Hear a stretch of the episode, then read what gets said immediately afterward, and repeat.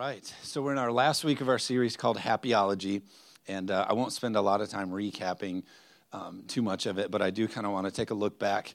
Um, you've all heard me say this before. Uh, we heard at a leadership conference that we went to often, they would say this the largest gap in the world is between what you know to do and what you actually do. And a lot of times in, in scripture, the writings, they would start off and they would say, hey, it's good that I remind you of this. Or I know you've essentially heard this before, but, but let me remind you of this again. Why? Because just us as human beings, that's where we fall short between what we know to do and what we actually do. And I think it's good for us as Christians or believers or um, anyone who's taking a look at Scripture. It's important for us to go, yeah, I, I would say that I know these things, but let's continue to talk about them because it helps keep them as a part of our life and active in a part of our life. Amen? And so we're in this series called Happyology, and the idea is this like what it says there. We're talking about the theology of happiness. And uh, a lot of times, you know, of course, in culture, we literally have a term. We always talk about the pursuit of happiness and, and, and being people who, who are looking for, maybe you would say, the American dream or happiness or whatever. And, um, but what does the scripture say about that? What does the scripture say about the pursuit of happiness or living the happy life? And we know that Jesus said that I came to give you life and to give it to you more abundantly.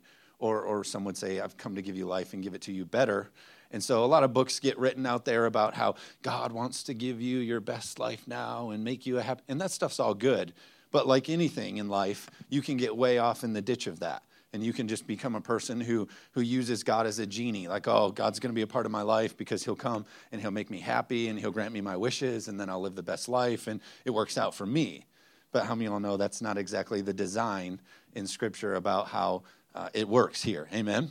And so um, we've been going through the last couple weeks. The first week we talked about there is no such thing uh, as happiness outside of a relationship with God. Like you won't find, because the scripture says, and well, this is where we're really going to hit on it today. The scripture says that the joy of the Lord is our strength. So our strength as Christians comes from a joy that we carry well if we if we don't have joy if we're people who don't have joy then we don't have strength as as christians or a believer and so how do we keep the joy how do we keep this strength and the first week we looked at like i said you can't even start unless you have a relationship with god unless you've made him lord of your life and savior of your life. And so right standing with god was the first week that we looked at. Then the second week we looked at is since we're now in relationship with god there's stages to relationships. Uh, in my life, I have all different kinds of relationships, and there's stages to those relationships. And the scripture mentions different uh, ways that God talks about us in relationship. And so we talked about how uh, there's a seeker and there's servants. God's called us servant, but then He also called us friend, but then He also called us His children. And so there's different privileges that we access in those. And uh, I say, friends, friends come and hang out at my house and they, uh, they stay late and we hang out, uh, but my child lives there. And, uh, and so a friendship relationship has limits. But when you understand that you're a child of God, it's a dwelling type relationship with God. You live, you inhabit where He is. You're there together. Amen? And so we talked about that. And then last week we talked about um, one of the ways that we don't live in happiness or we forfeit our joy is when we imprison ourselves. We talked about prison places where we do things or we leave ourselves in cages uh, or prisons of things that happen to us. So a bad past experience or something happened that wasn't fair or this thing happened in life or this stage of life, and we leave ourselves in that. And, and, we, we sort of lock up our happiness because of things that happen to us. And so we talk about how uh, sometimes we, we, we stay in a cage of, of cursing it. We're always just cursing that thing that happened. And we're stuck in this place of constantly just cursing what happened. Or we rehearse it. And, uh, we rehearse it. We're always just going over it again. Or we nurse it well, this thing happened to me, and we just keep nursing it and feeding it. Instead of being free from it and, moving on and trusting God, we stay in these cages and we forfeit our happiness. And so today, I want to break it down the last week of it. I want to look at the difference between happiness and joy. Uh, the scripture talks about this joy of the Lord. And if you Google or you look up how often joy is mentioned in scripture, it's mentioned a ton in scripture. Uh, it talks about, especially in worship or singing songs to God, it talks about how we should be coming from a place of joy. And uh, I think that's a good challenge to us as, as American Christians that uh, we shouldn't come in singing songs sort of with our arms folded type mentality. We should come in expressing what our thanksgiving and our gratitude toward what's God. And I'm not, and listen, I'm not the first person to like grab a hanky and run around the room. That's not me. And that's not what I'm saying. Well, that person's got more joy because they're more expressive. Listen, I've been to 32 concerts of one particular band uh, that I love. Oh, you giving them, you get, what's that? What we, 33 this summer. And um, it's my hobby. Oh my gosh. I'm, I'm getting ridiculed from the, from the group over here that just bought Aerosmith tickets to go see Steven Tyler, and she doesn't even know how to play anymore. So I'm not even going to hear it from the front row over here. Um, hey, uh, so he just outed my band. Thad over here is from Chicago, and my band accidentally dumped sewage into the river in Chicago. Thad, I told you, don't nurse it, don't rehearse it. You gotta let it go. yeah. oh my gosh. All right. Hosanna, Lord save us, help us here today. Just, anybody got some palms in here? We got to fix this quick. Somebody gonna. So anyway, I was talking about expressive worship. So listen, I love this band. Follow the band. It's a hobby that my brother and I started. We travel uh, all over and see this band, and uh, if you went there with me, I'm not. They kind of have a hippie following. So I'm not, I'm not with the hippies like dancing and twirling, and being all crazy. But I guarantee you, I'm one of the more engaged, passionate fans there. But I'm not all getting crazy and whatever. It's a heart thing, is what I'm trying to say. And so, what I'm trying to say is when we come and we worship, we should come with in our hearts a passion or, or a joy or an enthusiasm into God, unto God. And Scripture is full of it, talking about the joy unto God. Amen? You with me? But check this out. Here's what I want to break down today. Our dictionary, when you look up the word joy, it says that joy is a feeling of great pleasure or happiness.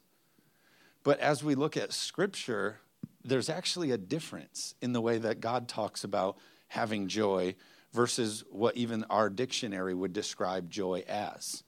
And it talks about, it says that it's a feeling of great pleasure or happiness. Everywhere in Scripture is the idea of joy. 2 Corinthians 9 7 talks about how it says that for God loves a cheerful giver, or one, person, one translation says God loves a joyful giver. Somebody who comes in with, with this joy or this excitement to be able to give. Here's the difference.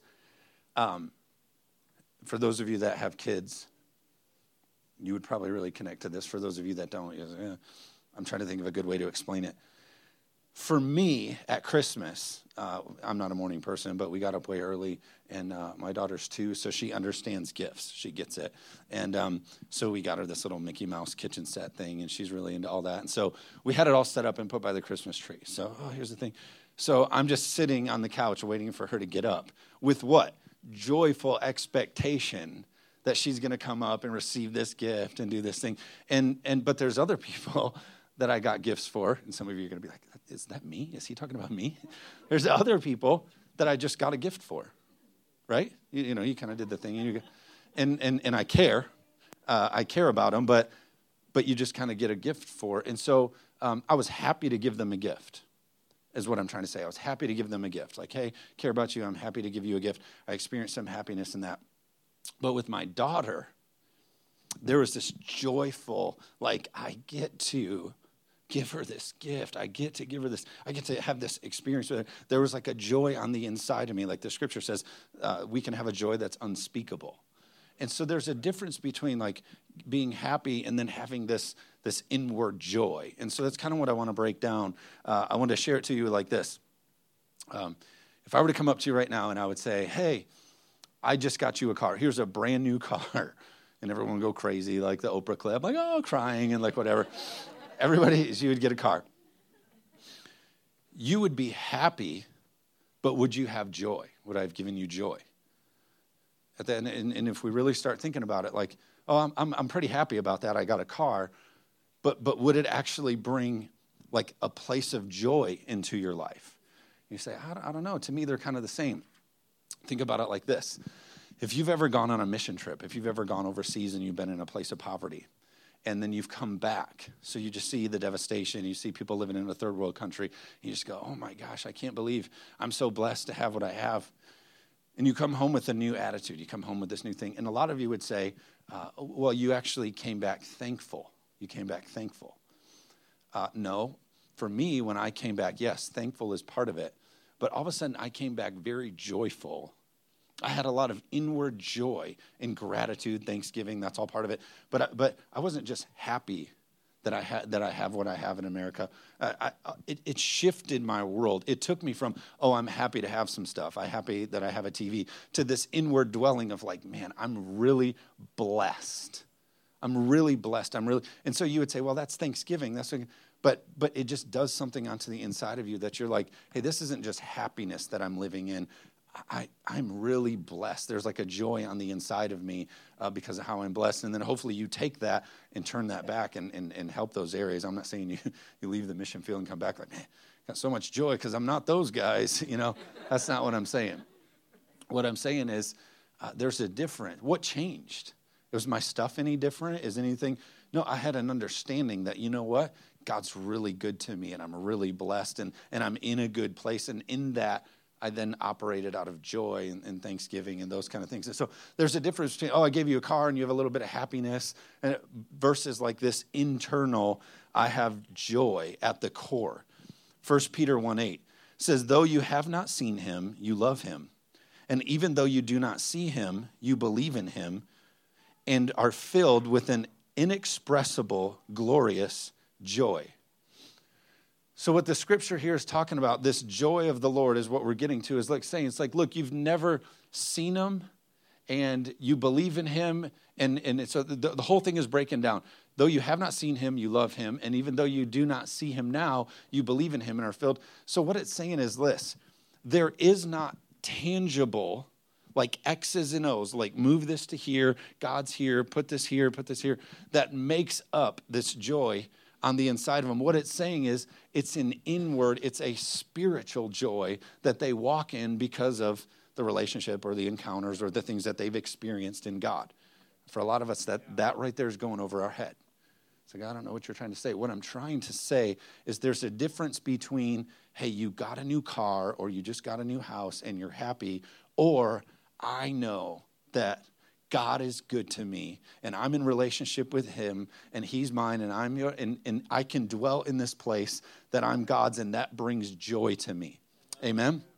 It's not circumstances. It's not I've seen him, I've I've touched him, I've known him, I've met him. It's it's this understanding of that God is for me, he's in me and he believes in me and then there's this inexpressible glorious joy.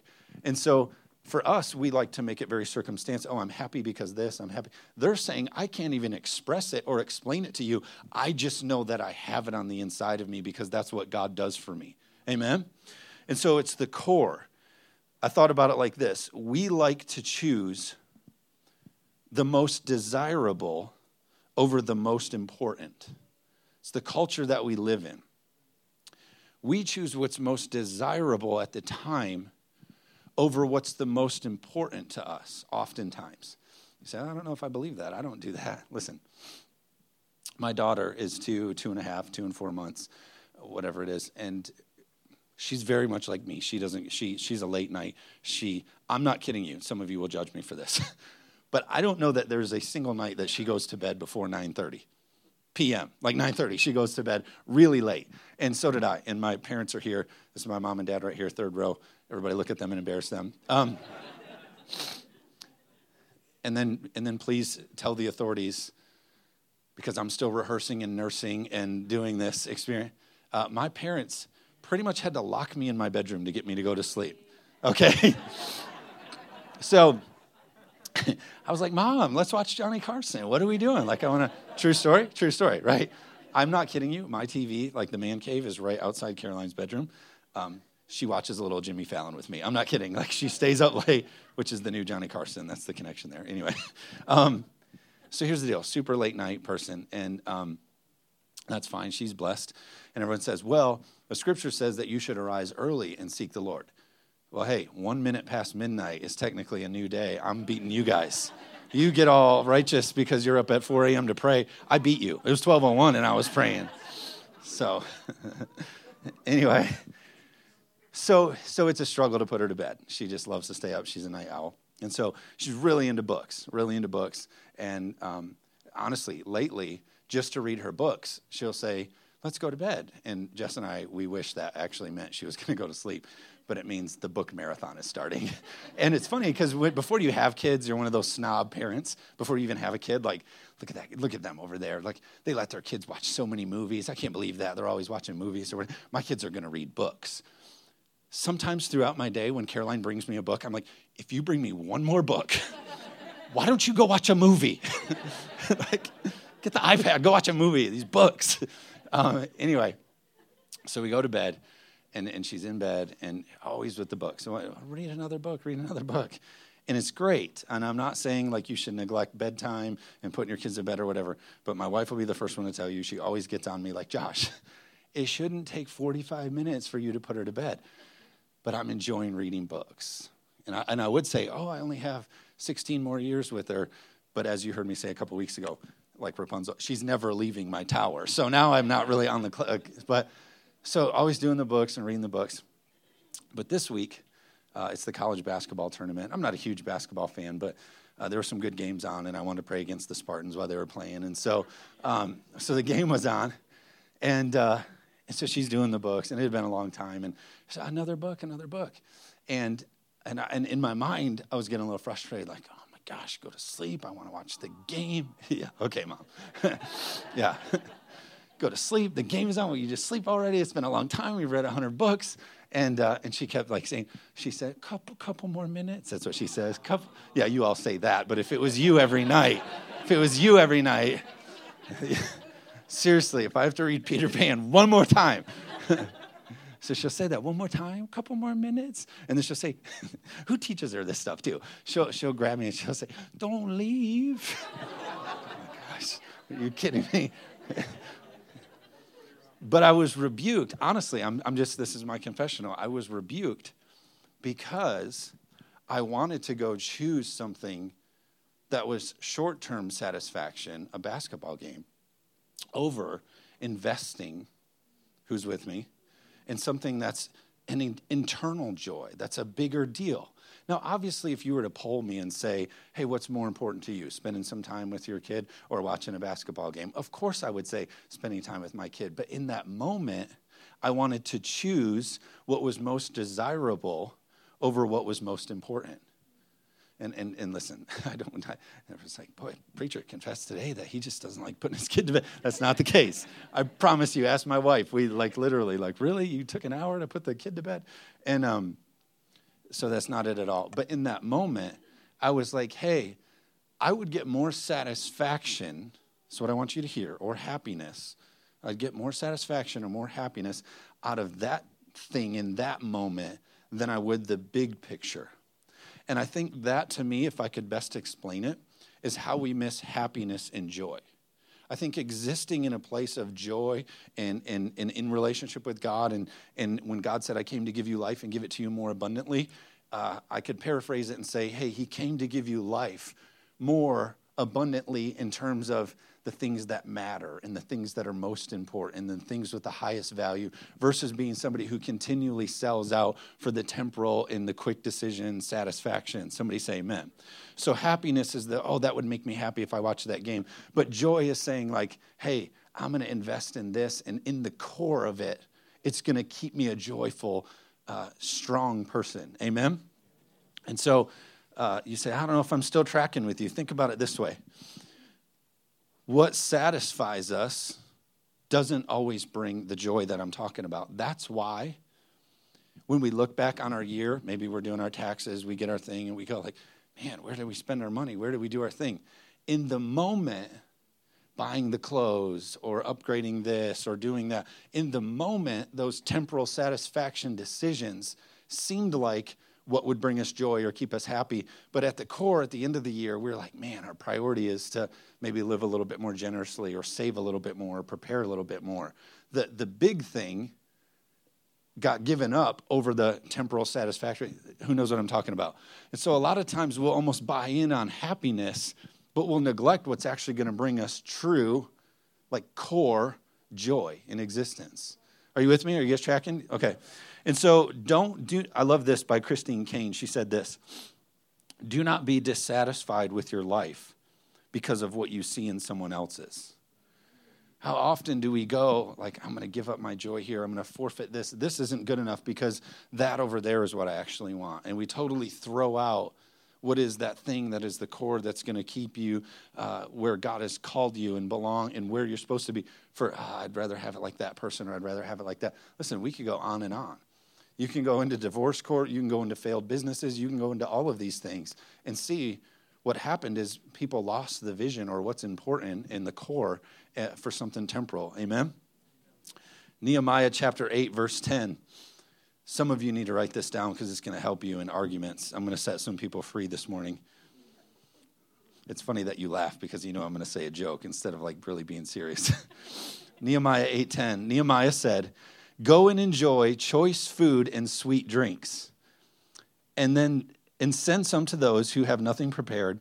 This is the day, this day is holy to our Lord. Do not grieve, for the joy of the Lord is our strength.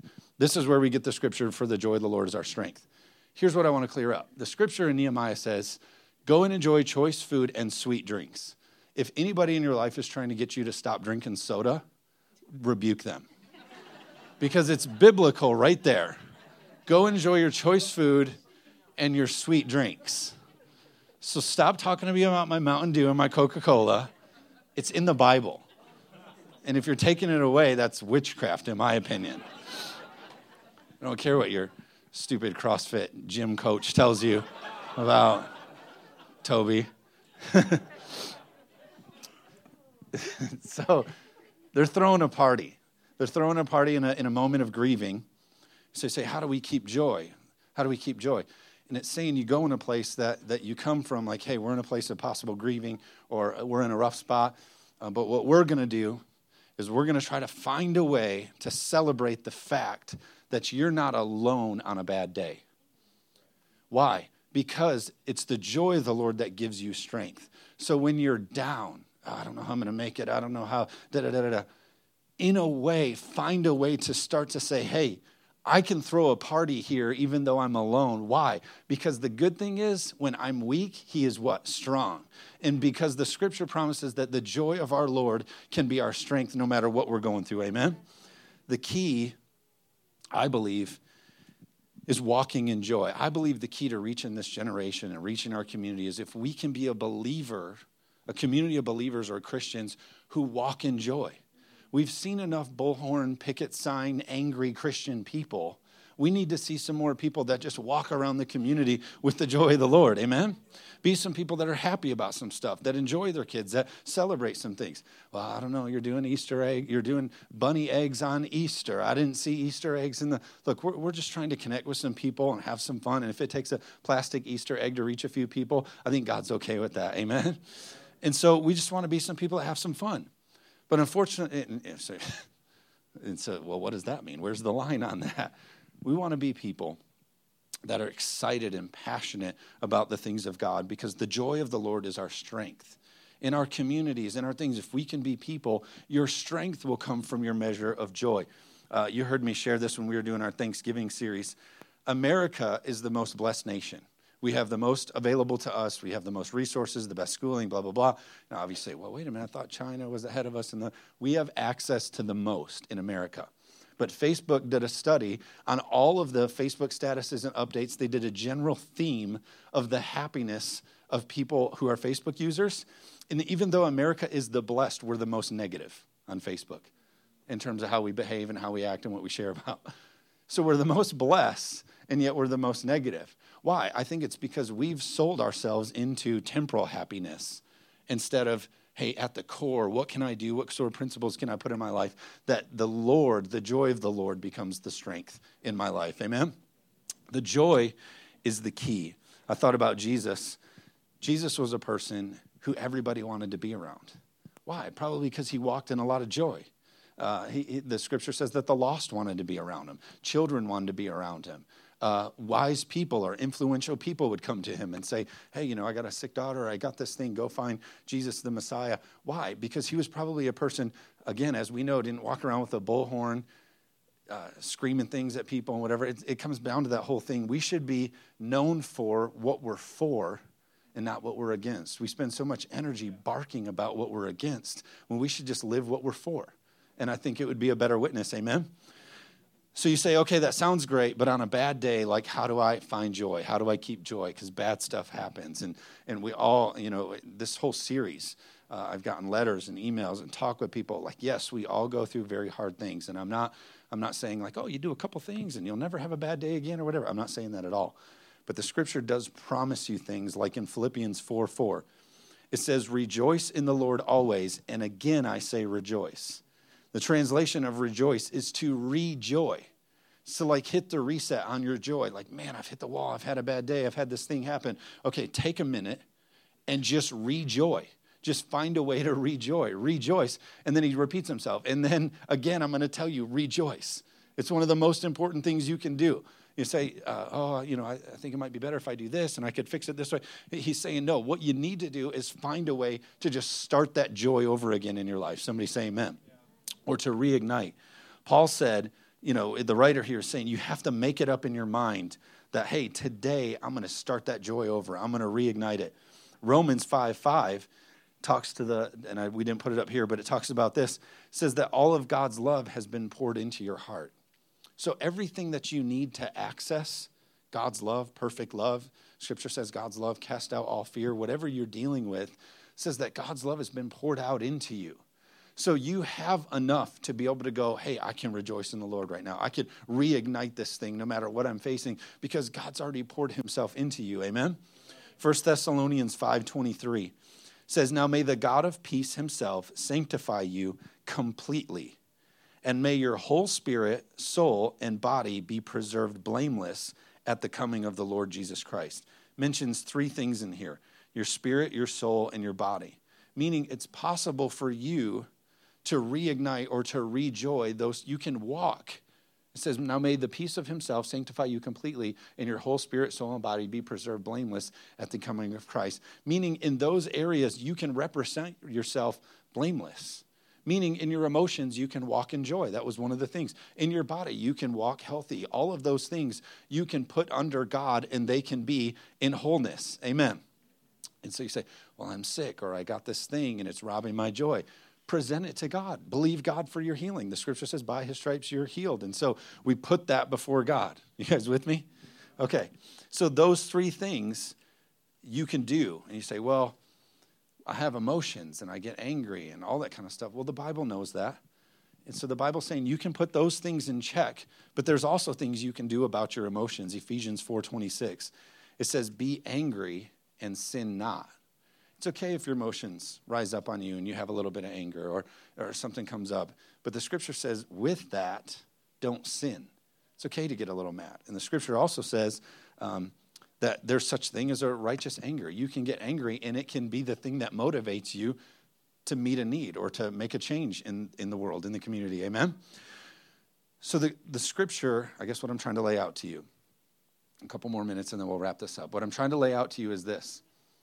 Like the scripture saying here, you got these things to keep in check or to keep blameless or to keep held accountable. And the scripture saying that I understand that you have these emotions, but there's answers to them. Romans 12, 15 says, Weep with those who weep. So, hey, like I understand you're going to be in a place of weeping and emotion and, and you're going to have these real life things. We're not saying, uh, oh, okay, you got to be somebody who walks in the joy of the Lord, so never have an emotion again.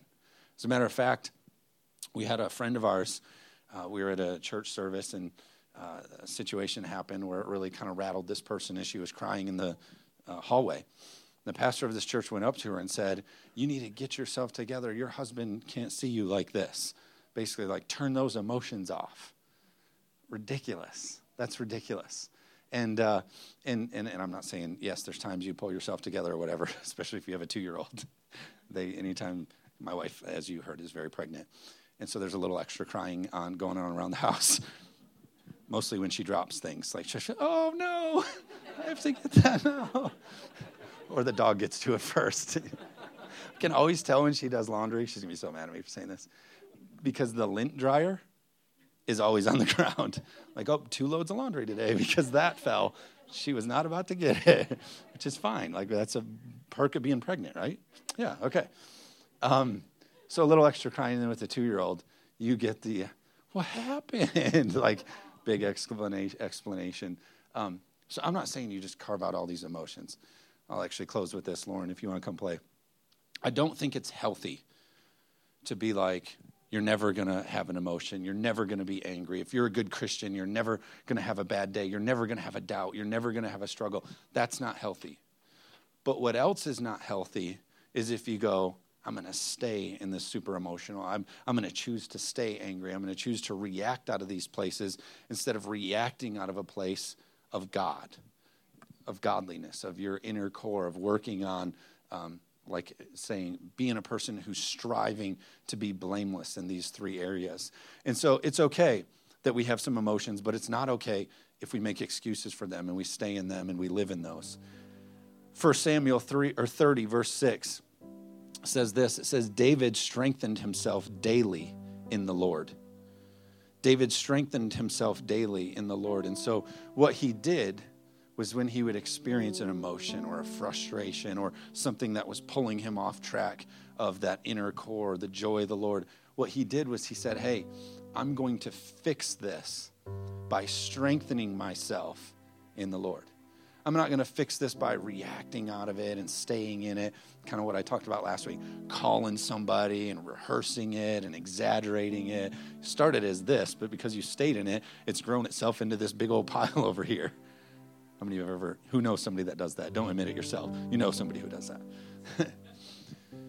but that's not what you're supposed to do. What you're supposed to do is, oh, I got this emotion or this struggle or this frustration. And instead of jumping on my Facebook and being negative and being this thing, and look, Facebook is actually a good place to, to maybe vent and encourage one another. Um, that's okay. But you know how there's a line. You know, there's a line, especially as we're talking about trying to be an example. Boy, those Christians over there, they got the worst Facebook statuses. I would not want to be a Christian. They seem like some real downers over there. Uh, okay, apparently none of you are on Facebook, so you're just all lying to me this morning. But you know what I'm saying. You're just not giving me any nods. But it says David strengthened himself in the Lord. So, what did that look like? He took the word, he took the scripture, he took promises about his life, he took worship songs, or he wrote worship songs, and he used his words and he strengthened himself. So when he was angry, he would say, I may be angry, but I'm not going to sin today. He would say, Hey, I have fear. I'm feeling some fear. But even though I have fear, I'm going to speak and strengthen myself by saying, The scripture says God has not given me a spirit of fear. Or, oh, I got some doubts here, but the scripture says I can do all things through Christ who strengthens me.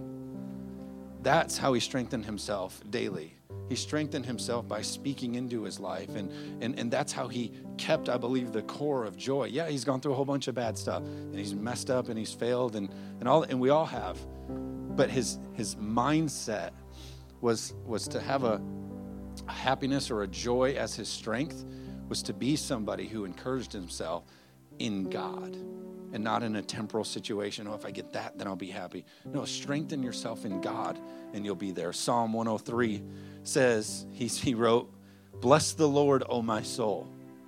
So he would wake up and say, Soul, today we're going to bless the Lord.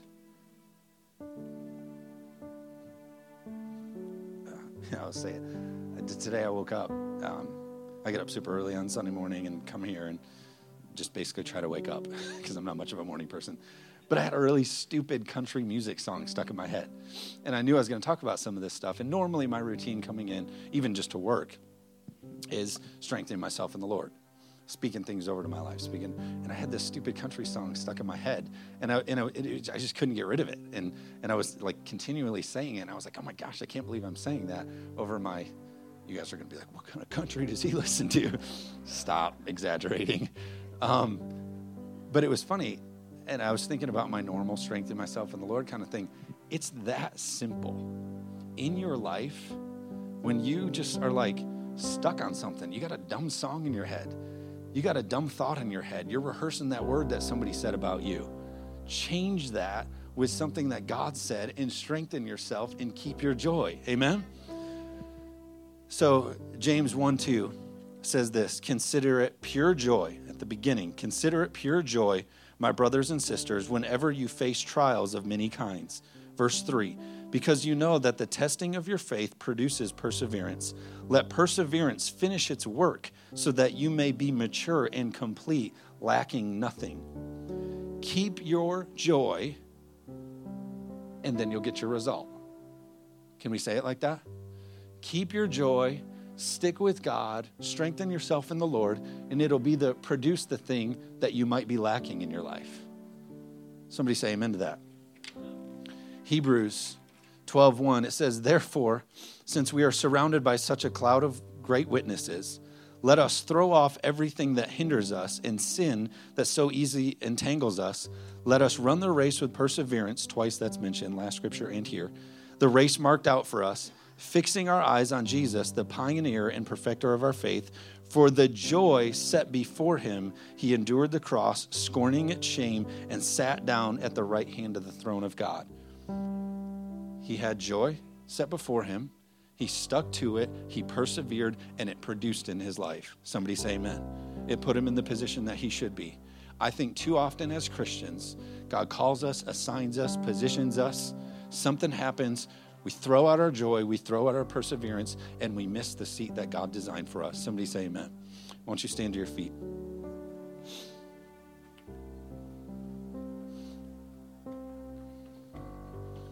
Psalm 28 7 says, The Lord is my strength and shield. My heart trusts in him, and he helps me. My heart leaps for joy. With my song, I praise him. His heart leaps for joy. Why? Because he knows that the Lord is his strength and shield, and that his heart trusts in God. Not the next house, not the next job, not the next bank account tier, not the next whatever. His heart leaps for joy because he trusts in the Lord and he knows that God is his shield and it helps him keep joy. Amen. How do we live a theology of happiness? How do we, all that kind of stuff? It's when we learn to keep God at the core, our relationship with Him, understand our relationship with Him, pursue relationship with Him, pursue that joy that comes from being centered with God, and then it produces in our life. Amen? Why don't you bow your head and close your eyes? If you're here this morning and you nobody's going to look around, this will be between me, you, and God. But with every head bowed and every eye closed, if you're in here and you say, Man, Pastor Josh, I, I hear what you're saying. It connects with me. I haven't kept my joy. I haven't kept the core. I haven't kept my eyes set on God.